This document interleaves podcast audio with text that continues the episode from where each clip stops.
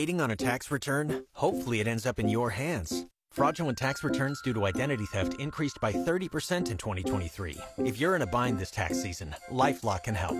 Our U.S. based restoration specialists are experts dedicated to helping solve your identity theft issues. And all LifeLock plans are backed by the Million Dollar Protection Package. So we'll reimburse you up to the limits of your plan if you lose money due to identity theft. Help protect your information this tax season with LifeLock. Save up to 25% your first year at LifeLock.com slash aware. John Zika 1480 WHBC. Welcome back into the program here. You know, as I've talked about this whole week with COVID, it seems like we're at a point where we are at a standstill. Now, what do I mean by that? I mean that we're at a standstill in the sense that we're really not seeing numbers go largely one way or the other. They've kind of steadied out at pretty low numbers most days. The concerns now are starting to grow within the idea of people not getting vaccinated and the idea that there are variants that are growing with COVID. To talk more about those two things and about the standstill that we're at, we go to the phone line and bring in infectious disease specialist Dr. Badie Alnemr. Dr. Alnemr, how are you this Friday, sir? I'm doing very well. Thank you, John. Absolutely. Thanks for joining the show and thanks as always for being part of this discussion again. Let's start first with the idea that we're kind of at a standstill. Do you view it as being the same way right now, Dr. Alnemr, or do you think we're still kind of in the motion of COVID? Well, I think uh, what, what, we're what we're seeing, obviously, uh, the rates of hospitalization and active, uh, uh um, you know, cases of diagnosis have, you know, have declined. They stayed at the uh, certain level, going up and down. Uh, don't forget, there's a lot of people probably not not getting tested. There's a lot of illness that's not probably being being evaluated. Uh, it's just a uh, it's it's a baseline of a, of a little. Uh, you know what I, I think is just a little fire that's percolating. Uh, we, we kept the lid on it, and now what's helping us out is the outdoor activities. Has been helping tremendously, I believe, uh, in, in just kind of uh, venting this whole process outdoors. And probably we're not seeing as many as many cases. In addition, it probably seasonal changes and things like that. So it's there. It's, it's obviously not getting uh, you know not going away completely. It's it's it's a good sign that we're going down, but it's always uh, a, a concern that. Um, you know, by the time we finish the summer and uh, we get into the fall and, and Halloween, like what we've seen last year, we've seen a similar trend. I mean, it was worse, obviously, last year. Now the vaccine has helped, but we're still going to wait and see how this whole thing is going to is going to uh, uh, show itself and manifest itself when things start going back with the weather and, and indoor activities and things like that. I'm, I'm still, I told you, we, uh, I'm still not letting my guard down on, on certain activities and certain situation.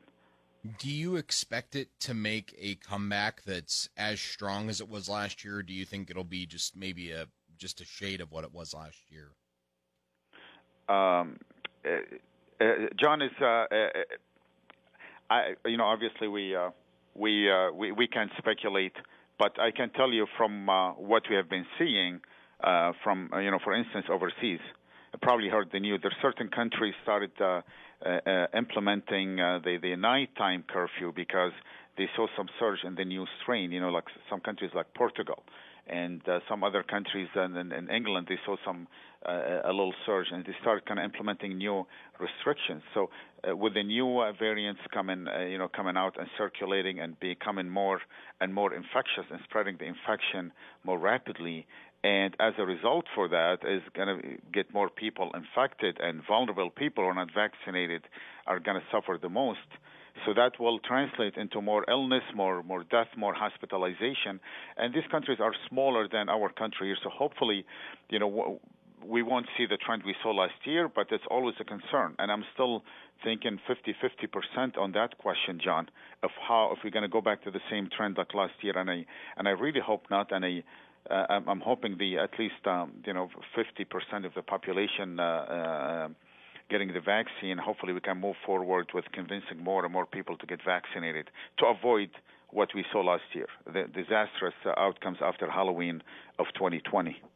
I know that I've talked to you about the vaccine so many times, uh, Dr. Alnemr, and we've we've constantly said that people need to get vaccinated.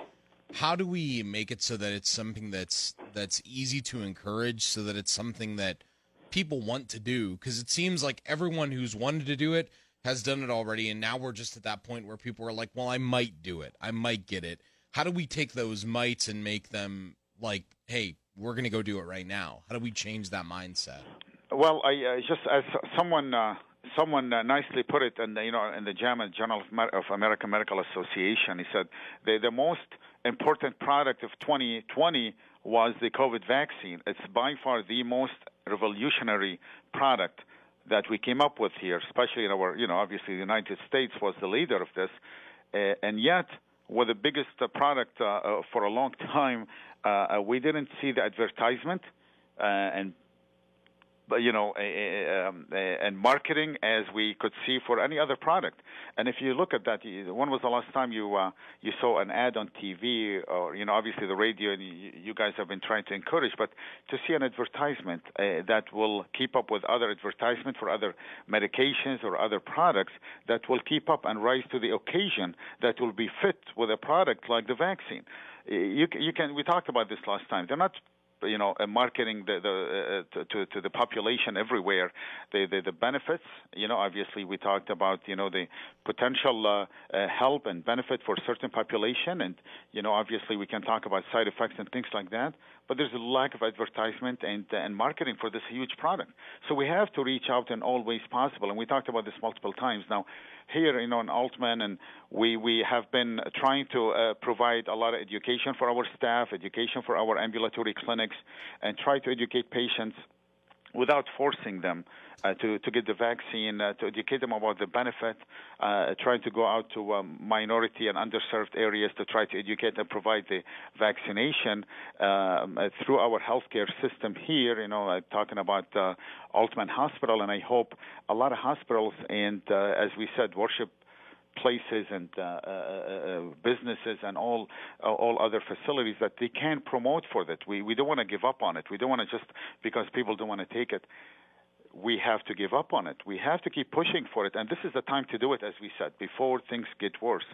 Um, and th- that's one that's one major thing. Now, some people are really anti, you know, anti-vaccination. Probably, uh, you know, I hope we can do some sort of education in that department. But you have a, a portion of the population, actually, they call them reluctant, but they're willing to, you know, willing to swing one way or the other. You know, like in the elections, you know, we have non-deciders, and we can probably apply that to the, the population who are just not 100% against it, but they're very reluctant. And we have to target this population to increase the rate uh, uh of uh, people vaccinated you know, uh, the uh, Biden administration uh, wanted to have uh, um, 70% of the population in the country vaccinated by uh, the 4th of July. Uh, we fell a little short. Maybe 20, 21 states have uh, met that uh, number, but I think we could do a little better, and we need uh, we need a better effort in this department. You know. Yeah, and and and I guess that the part that you mentioned about not knowing what our future could hold, not knowing if it could spike, not knowing if it could do this, if it could do that. That's the part that concerns me, Dr. Alnemr, is that that unknown. You know, that's that's that's what's concerned me the whole time we've been dealing with COVID. But really now that we're at a point where it seems like we're we're starting to turn the corner, I'm just worried about us going back to the life that we had before. You know, because it seems like we're really close to normal right now, you know? No, we, we, we, were, and even last summer, you know, we had we really reached a really good point. But then all of a sudden, after Halloween and Thanksgiving, we have seen uh, uh, we have seen uh, a significant uh, surge in hospitalization and morbidity and mortality, and people who had it back in November still suffering from chronic complications.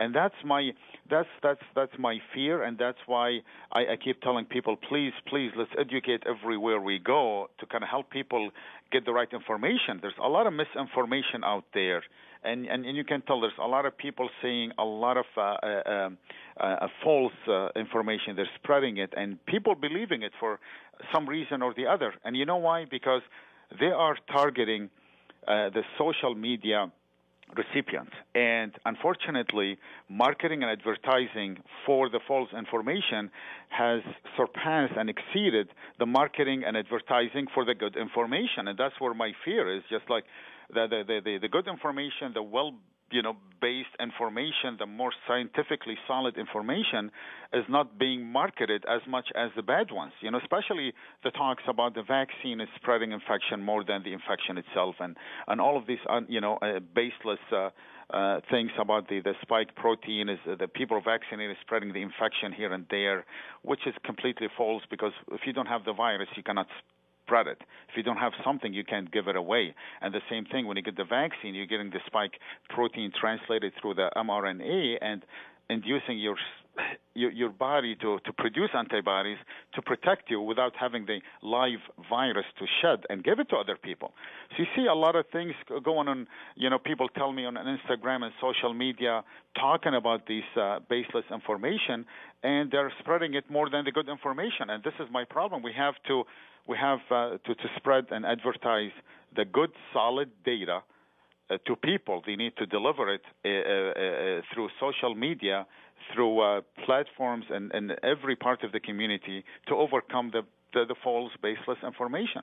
And that's where the gap is, I believe. You know, we've been trying through our healthcare system to try to kind of educate people as much as possible. And, and, and, and uh, you know, in, in our hospital here, they've been really trying to do as much as possible. They've been, you know, doing a great job on this. But even if you look at the whole country, the healthcare system and healthcare workers are, uh, uh, you know, the 50, 60 percent are, are are taking the vaccination, and that in general is concerning. Well, as always, Dr. Alnemr, I appreciate the time and thank you so much for joining the show again today, and look forward to our weekly discussion again next week. Absolutely, and uh, you have a you have a great uh, Fourth of July, my friend. You too. Enjoy it. Thank you.